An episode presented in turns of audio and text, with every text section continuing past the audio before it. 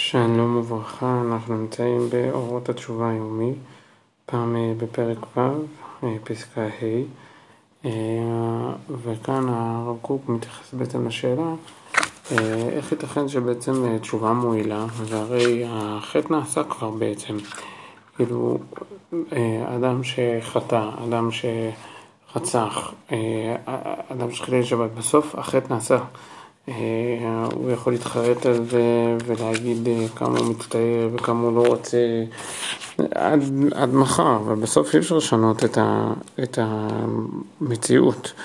אה, משפחת הקורבן לא יכולה להגיד, טוב, נו, לא נורא, לא, לא קרה כלום.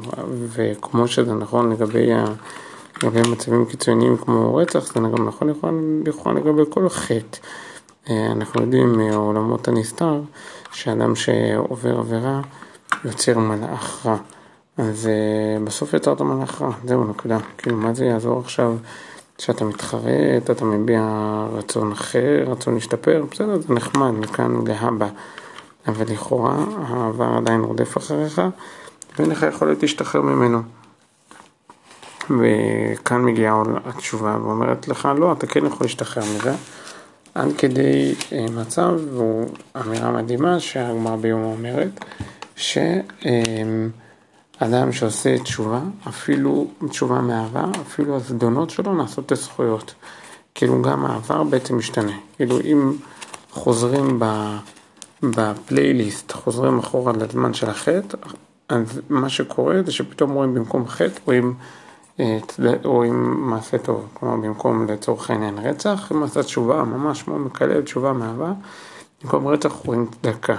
זאת אומרת, אבל זה לא מה שקרה, איך, כאילו, איך אתה משנה את זה? וכאן מגיע הרב קוק ואומר אמירה מאוד מאוד עמוקה.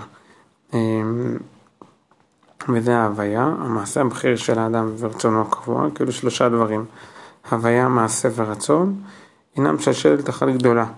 אה, שמעולם אינם ניתקים אחד מחברו. כאילו בעצם הוא בא לומר, אה, אל תסתכל על המציאות כמו שאתה רואה אותה, אלא יש לה מנגינה פנימית שהיא הדבר החשוב, היא הדבר הגדול יותר. כמו לצורך העניין, אה, זה משהו שככה היה מאוד מפתיע, אפילו בעולם הפיזיקה יש משהו דומה לזה. תורת היחסות בעצם מוציאה את ה... את ה... לכאורה את מה שתמיד תפסנו כמשהו אובייקטיבי, את האור, את המהירות, למשהו אלסטי שאפשר להזיז אותו. וגם הזמן, משהו שאפשר להזיז אותו. אז כמו אותו מאמר של אה, אלברט איינשטיין על איך שהוא, איך שהוא מבסס את תורת היחסות שלו, בעצם כאילו מה שנראה לנו כעובדה הוא לא לגמרי עובדה, אלא אתה צריך לראות אותו באופן יחסי.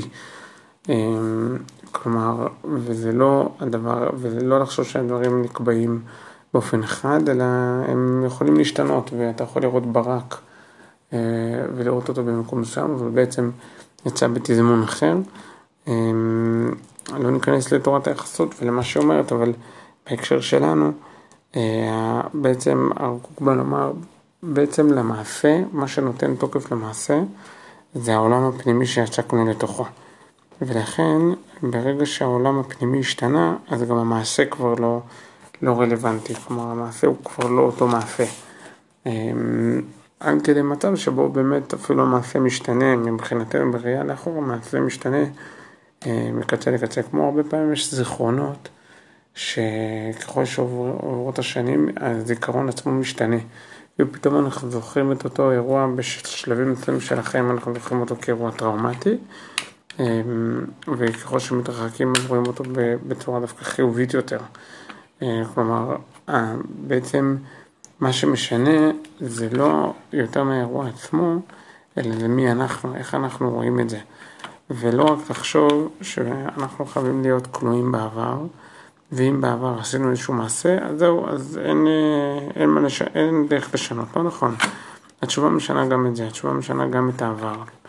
ולמה זה? כי משנה את האדם בהווה אל עבר העתיד, וממילא גם העבר אה, משתנה. יש כאן איזושהי אמירה מאוד מאוד עמוקה לגבי חלוקה, חלוקת הזמנים, שבעצם עבר, הווה ועתיד, זה, זה לא הגדרות שאנחנו מחויבים אליהן, זה ברור שאנחנו פועלים בתוכם, זה ברור שאנחנו מתייחסים אליהם, אבל בעצם יש משהו שהוא מעל זה, ולכן בנבואה, הרבה פעמים בנבואות, במצבים שבהם מדברים על העתיד בלשון עבר. או דברים שיקרו ב, אה, בעתיד, הם קורים בעצם בעתיד הרחוק. כלומר, בעולם הנבואי ובכלל בעולם העומק שלנו, אין חלוקה אמיתית בין עבר, הווה ועתיד, אלא זה בעצם הכל דבר אחד. וגם האירוע הטראומטי ביותר, בעצם הוא משהו שניתן לעבוד עליו ולשנות אותו למקום טוב יותר. ולכן יוצא שכן, יכול להיות מצב שבו יש חטא, והוא חטא נוראי וקשה מאוד, אבל החטא הזה, מכיוון שאדם השתנה, אז הוא כבר מפסיק להיות אה, חטא, הוא נהיה אפילו משהו מאוד חיובי. אמ, בהצלחה לכולם ובשורות טובות.